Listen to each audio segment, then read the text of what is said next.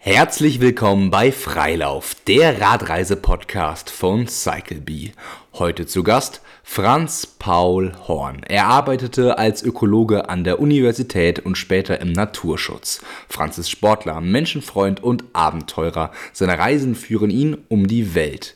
Im Sommer 2015 wagt er mit zwei Freunden eine Radtour in den Iran. Aber dazu später mehr. Franz, danke dir für deine Zeit und für deine Teilnahme bei uns im Podcast. Stell dich am besten doch einfach mal selber schnell vor. Ja, ich bin mittlerweile 36 Jahre alt, ähm, bin Biologe, Publizist, äh, Sportler und habe mittlerweile zwei Kinder und tue gerne Radl fahren. Jetzt haben wir beim Podcast alle genau eine Sache mindestens gemeinsam. Das Radfahren, das Radreisen. Franz, wie bist du zum Radreisen gekommen?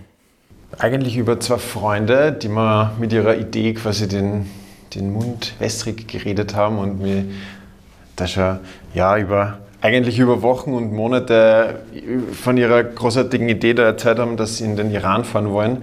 Und das war für mich so eine, so eine packende, fesselnde Idee. Das hat noch keiner von meinen Freunden gemacht. Und es ist gerade zusammengefallen mit meinem Studienabschluss.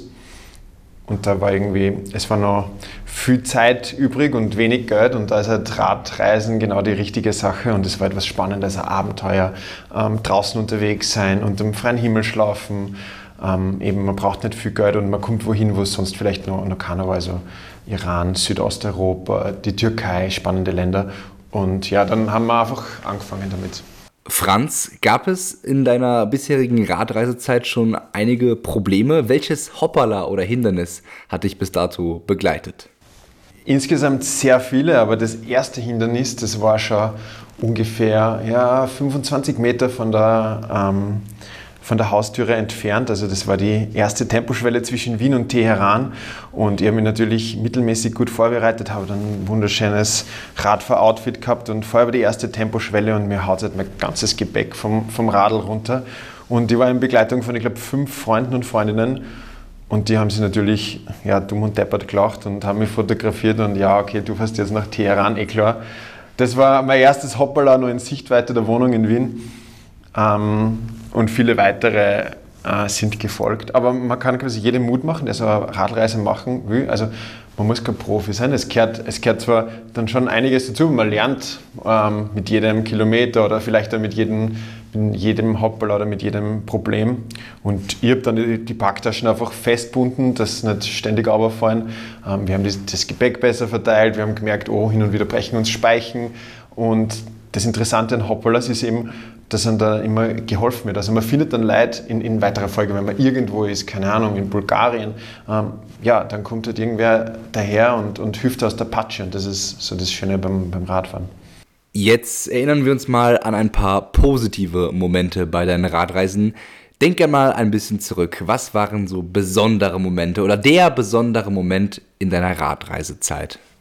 Ich meine, das ist eine einfache Frage, aber irgendwie eine schwierige, weil ich finde, so eine Reise besteht ja das fast nur aus besonderen Momenten, sowohl im Positiven als auch im Negativen. Also das waren jetzt von meinen Kindern abgesehen doch, das war so ziemlich eines der eindrücklichsten Sachen, die ich in meinem Leben gemacht habe. Sowohl, also die, mitunter die schönsten Begegnungen, als auch wirklich so ganz harte Zeiten, wo ich mir dachte, boah, wie geht das jetzt weiter, warum mache ich das und, und ähm, wo man ein bisschen leidet da, ja.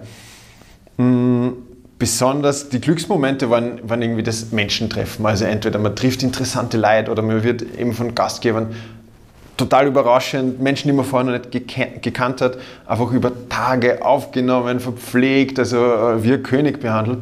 Und das war halt äh, für mich, ja, das war eigentlich eines der, der beeindruckendsten Dinge, weil ich eben nicht gewusst habe, wie, ähm, wie reagieren die auf uns. Also das war eben auch zur Zeit der Flüchtlingskrise und es reisen eben drei junge Männer durch die Gegend und gehen halt zu irgendeinem am Haus oder zu irgendeinem Johnny hin und sagen, ja, wir würden jetzt gern bei dir im, im Garten schlafen oder fragen. Und die sagen, ja, na klar, kommt's rein und übrigens, wollt was essen und Fußballspiel wäre gerade und dann bleibst du halt da drei Tage bicken und ähm, gemeinsam noch mit einem, einem, sehr netten Pärchen, mit dem wir immer noch befreundet sind und solche Momente, die, ja, die schweißen dann total zusammen. Also diese drei Tage Gastfreundschaft, die wir da beim Simba zum Beispiel in Kroatien erlebt haben, das war, ja, das war wie von einem anderen Planeten. Also da sind wir dann ganz beseelt weggefahren. Aber viele, viele Momente und da wahrscheinlich viele Naturerlebnisse. Also man kriegt halt, man halt in den Sonnenuntergang jeden Tag. Also das ist ein, ein wunderbares Erlebnis, wenn du jeden Tag der Sonne beim Untergehen zuschaust oder in der Früh, keine Ahnung, du zeitest irgendwo auf einer Anhöhe und,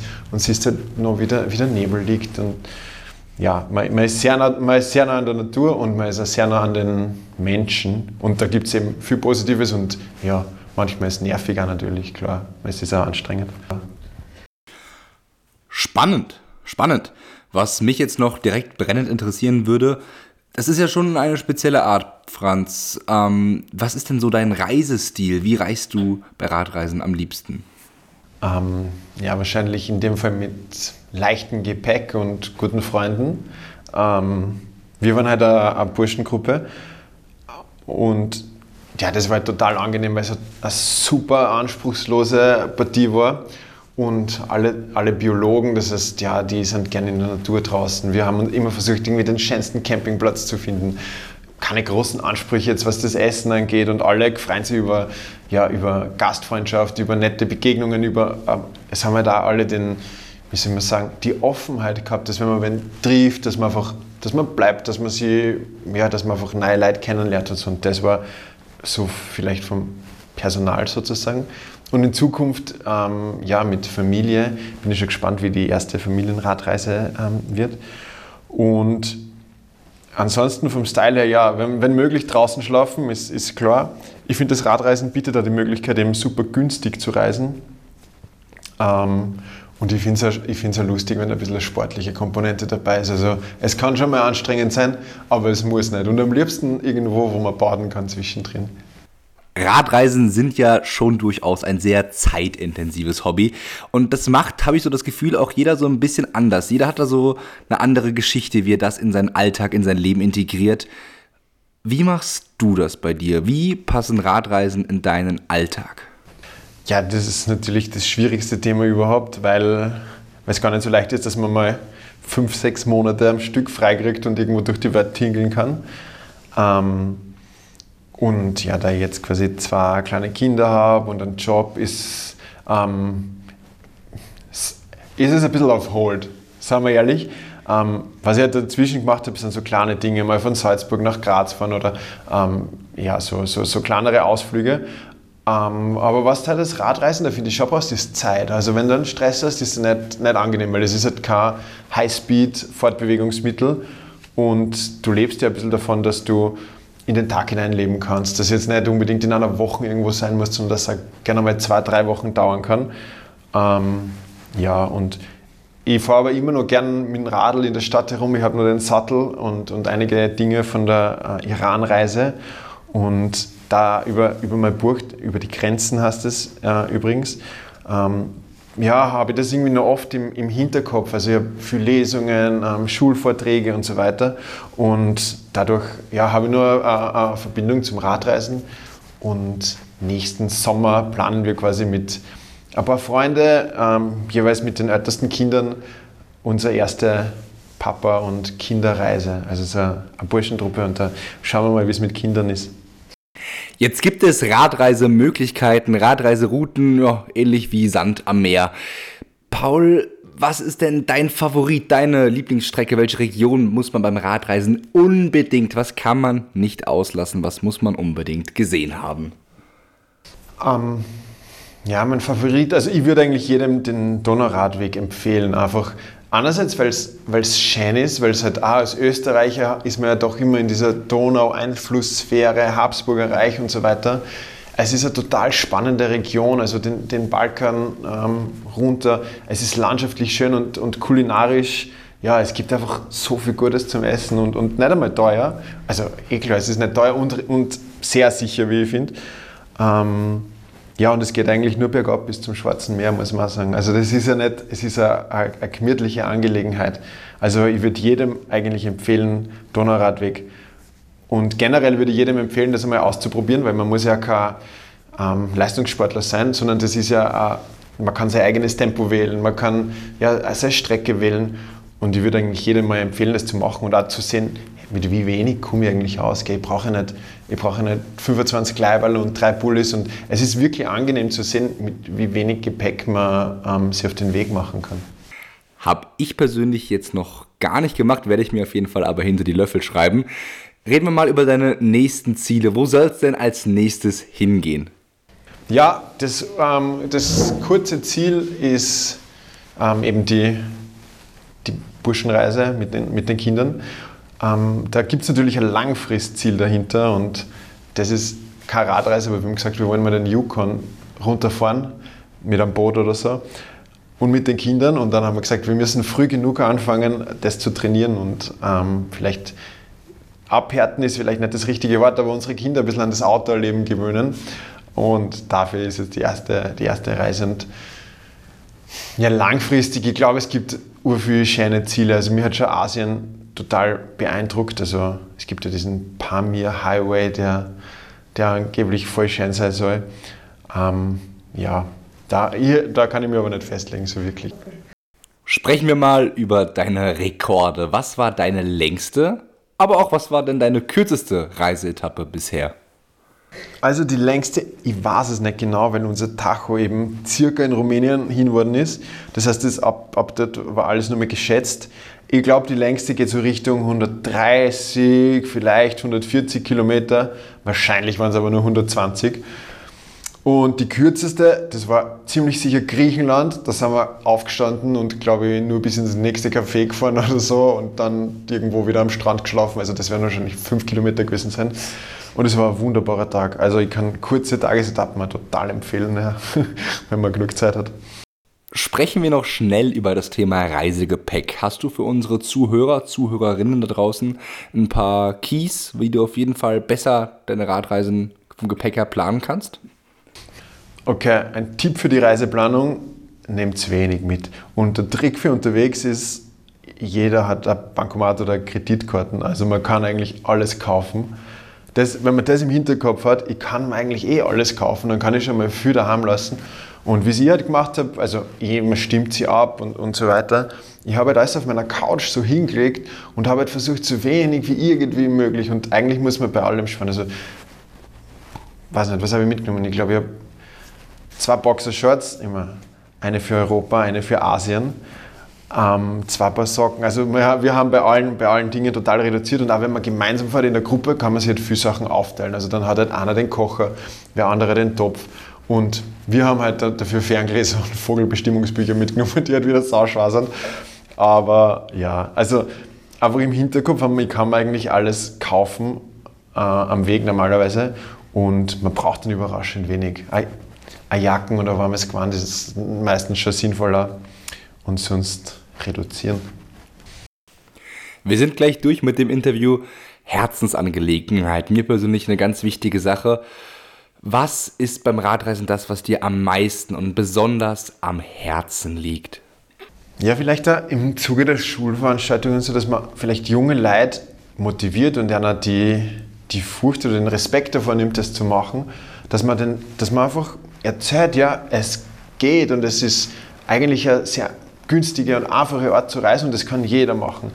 Ähm, und man fährt ja, in meinem Fall, wir sind ja in den Iran gefahren, aber ich fahre ja nicht am ersten Tag in den Iran, ich fahre ja den, den ersten Tag quasi in Österreich entlang und komme dann vielleicht irgendwo in die Slowakei.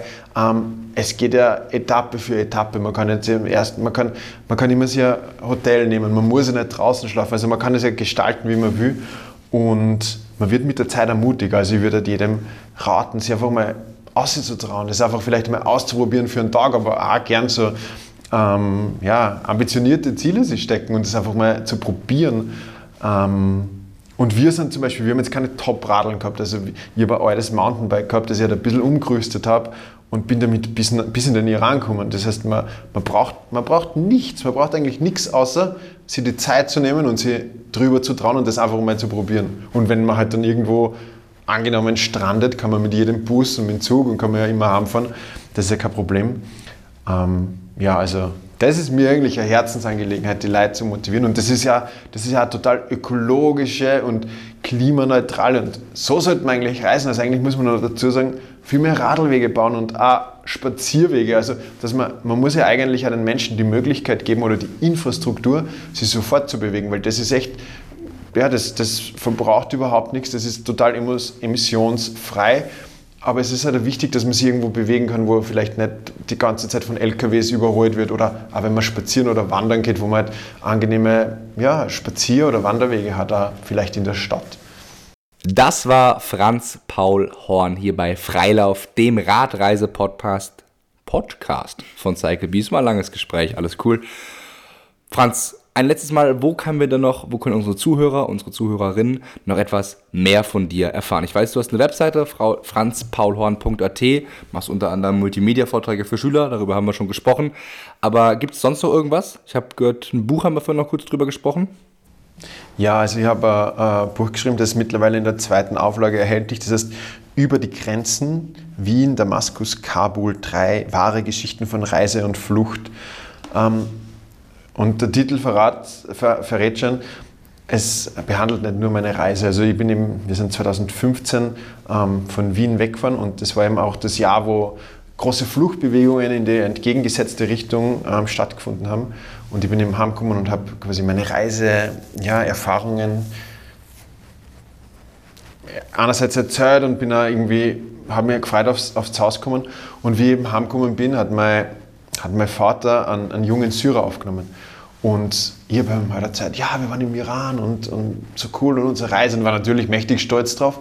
Und dann hat er eben auch erzählt, ja, ich habe auch eine Reise gemacht und im Gespräch bin ich eben draufgekommen, hey, wir haben dieselben Grenzen überquert, wir haben in denselben Städten gerastet, wir haben eigentlich dieselbe Strecke bereist, nur mit äh, total verkehrten Vorzeichen. Und diese für mich so epische, heldenhafte Radreise, ist er da total in den Schatten gestellt worden von diesen total lebensbedrohlichen und existenziellen Fluchtgeschichten. Und ich habe ihm meine Reiseerlebnisse aufgeschrieben und habe dann in weiterer Folge zwar Insgesamt habe ich sieben junge Flüchtlinge ähm, interviewt und ihre Geschichten gesammelt, aber ich habe dann in meinem Buch nur zwei davon verarbeitet. Und jetzt erzähle ich eben die, die Geschichte von, von einem jungen Syrer, einerseits der von Damaskus bis nach äh, Österreich, bis nach Salzburg reist und von einem jungen Afghanen, der ja, ganz arg von den, von den Taliban entführt wird mit 16 Jahren, mit, ähm, in, einer, ja, in ein Ausbildungscamp kommt und zum ähm, Selbstmordattentäter ausgebildet wird und drei Tage bevor er sich quasi in die Luft sprengen soll, ähm, gelingt ihm die Flucht. Er kommt heim zu seinem Vater in den Keller, der versteckt ihn zwei Wochen und dann sagt er, Bur, du musst weg, mehr oder weniger, und gibt ihm, ja, ich, ich weiß nicht mehr genau, was, 80 Dollar, 60 Dollar, irgend sowas in die Richtung und ähm, ja, schickt diesen, diesen Jungen auf, auf die Reise und den spült durch die ganze Welt, ähm, bis er quasi auch in, in Österreich ankommt. Und ja, das war mir irgendwie so ein Anliegen, auch, einerseits meine Perspektive, das Reisen, diese Gastfreundschaft und auch dieses, die schönen Seiten am Reisen zu erzählen, aber, aber gleichzeitig auch zu sagen, hey, da gibt es eine andere Seite der Medaille. Da sind junge Männer unterwegs, die eben nicht, überhaupt nicht so freundlich aufgenommen werden wie wir, die an den Grenzen beschossen werden, die im Mittelmeer fast ersaufen. Und ähm, ja, die, das, diese große Unterscheidung ist eben der Geburtsort. Also die sind nicht in, in Salzburg geboren und haben halt nicht eben die Kreditkarten mit, wo sie sich dann ähm, aus ihrem Schlamassel befreien können. Und ja, das, die, die beiden leben jetzt auch in Österreich und ich habe nur guten Kontakt mit ihnen. Und mir war es immer Anliegen, diese beiden Geschichten zu erzählen. Und ich finde, es ist auch sehr, sehr spannend worden. Also das, das sind halt große Gegensätze, aber ich finde, es ist interessant, beide Geschichten zu, zu sehen und zu erzählen. Franz, vielen Dank, dass du dir die Zeit genommen hast. Ich bedanke mich für den sehr, sehr interessanten Gesprächsteil hier. Ich würde sagen, wir verabschieden uns, bedanken uns bei allen Zuhörer und Zuhörerinnen. Hoffentlich hören wir uns beim nächsten Mal sagen Wiederschauen. Und das war Freilauf von CycleBee.